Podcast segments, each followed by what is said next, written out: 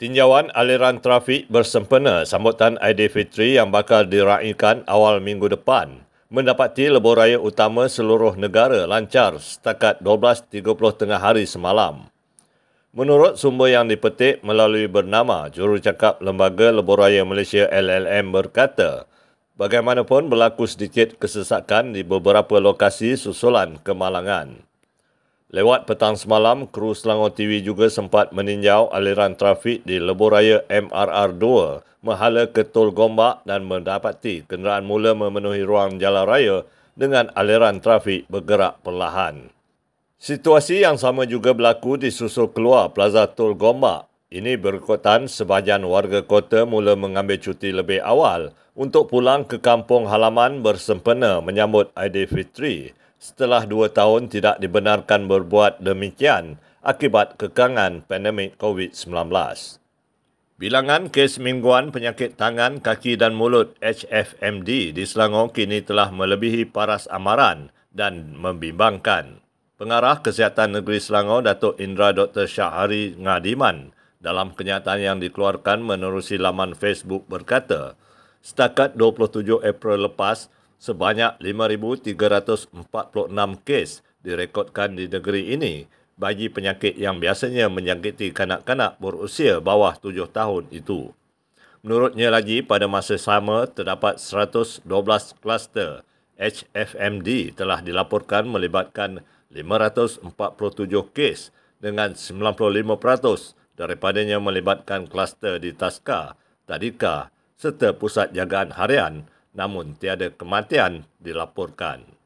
Menteri Besar Selangor Pemerbadanan atau MBI memperuntukkan 1.3 juta ringgit untuk diagihkan kepada pegawai pentadbiran masjid di seluruh negeri sempena Ramadan. Ketua Pegawai Eksekutif MBI Norita Muhammad Siddiq berkata, seramai 2,625 penerima terdiri daripada Nazir, Imam, Bilal dan Siak dari 375 masjid. Beliau berkata demikian selepas majlis penyampaian insentif Rahmah Ramadan kepada pegawai pentadbiran Masjid Selangor di Dewan Syarahan dan Muzakarah Islam Masjid Sultan Salahuddin Abdul Aziz Shah Shah Alam baru-baru ini. Turut hadir Esko Hal Hewal Agama Muhammad Azawawi Ahmad Muhni dan pengarah Jabatan Agama Islam Selangor Datuk Muhammad Shah Zihan Ahmad. Uh, untuk tahun ini melibatkan 375 masjid di keseluruhan negeri Selangor melibatkan uh, penerima sebanyak 2625 orang iaitu Nazir, Imam Rawatib, Bilal dan Tok Siak. Uh, dan ianya melibatkan jumlah sumbangan insentif daripada MBI sebanyak 1.3 juta. Jadi harapan MBI agar uh, rezeki yang diperolehi oleh MBI dapat dikongsi bersama dengan penggerak-penggerak masjid kita.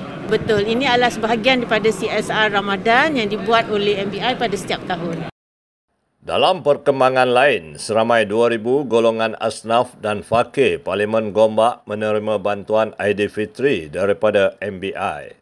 Ketua Tanggungjawab Sosial Korporat MBI, Ahmad Azri Zainal No berkata, Para penerima terdiri daripada tiga kawasan Dewan Undangan Negeri iaitu Dun Sungai Tua, Gombak, Setia dan Hulu Kelang. Tambahnya, inisiatif ini adalah bersekali dengan peruntukan 3 juta ringgit bagi pelaksanaan program Ihya Ramadan MBI tahun ini.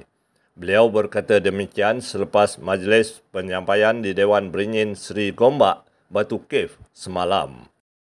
Uh, ini program uh, khusus di Parlimen Gombak. Uh, kita menyentuni lebih kurang 2,000 orang asnaf uh, di Parlimen Gombak uh, yang terdiri daripada uh, tiga buah dun yang Sungai Tua, Hulu Kelang dan juga uh, Gombak Setia. Uh, sumbangan ini memang tiada tahu uh, kita buat sepenuhnya Ihya Ramadan dan juga untuk sepenuhnya menyambut uh, Aidilfitri yang cantik. Uh, ini termasuk dalam uh, apa tu program sumbangan ihya Ramadan yang kita kita telah peruntukkan untuk pelbagai program-program yang hmm. MBI buat seperti edaran jualan berbuka, sumbangan kepada masjid dan surau. Sejumlah 100 ribu ringgit diperuntuk Majlis Bandaraya Petaling Jaya MBPJ tahun ini untuk menjayakan program sepanjang Ramadan.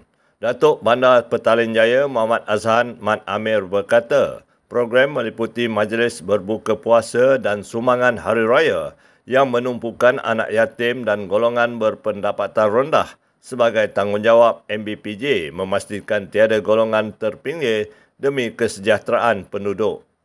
Beliau ditemui ketika program Tautan Kasih meraihkan seramai 60 orang warga emas dan orang kurang upaya OKU yang memerlukan perhatian sempena Hari Raya Aidilfitri yang diadakan di Taman Desa Raya semalam. Jadi uh, ini adalah satu daripada tanggungjawab sosial korporat uh, yang ada dalam MBBJ. Eh, kita nak menyebarluaskan eh, kasih sayang yang ada dalam majlis untuk disebarluaskan kepada keseluruhan eh, penduduk-penduduk di Petaling Jaya.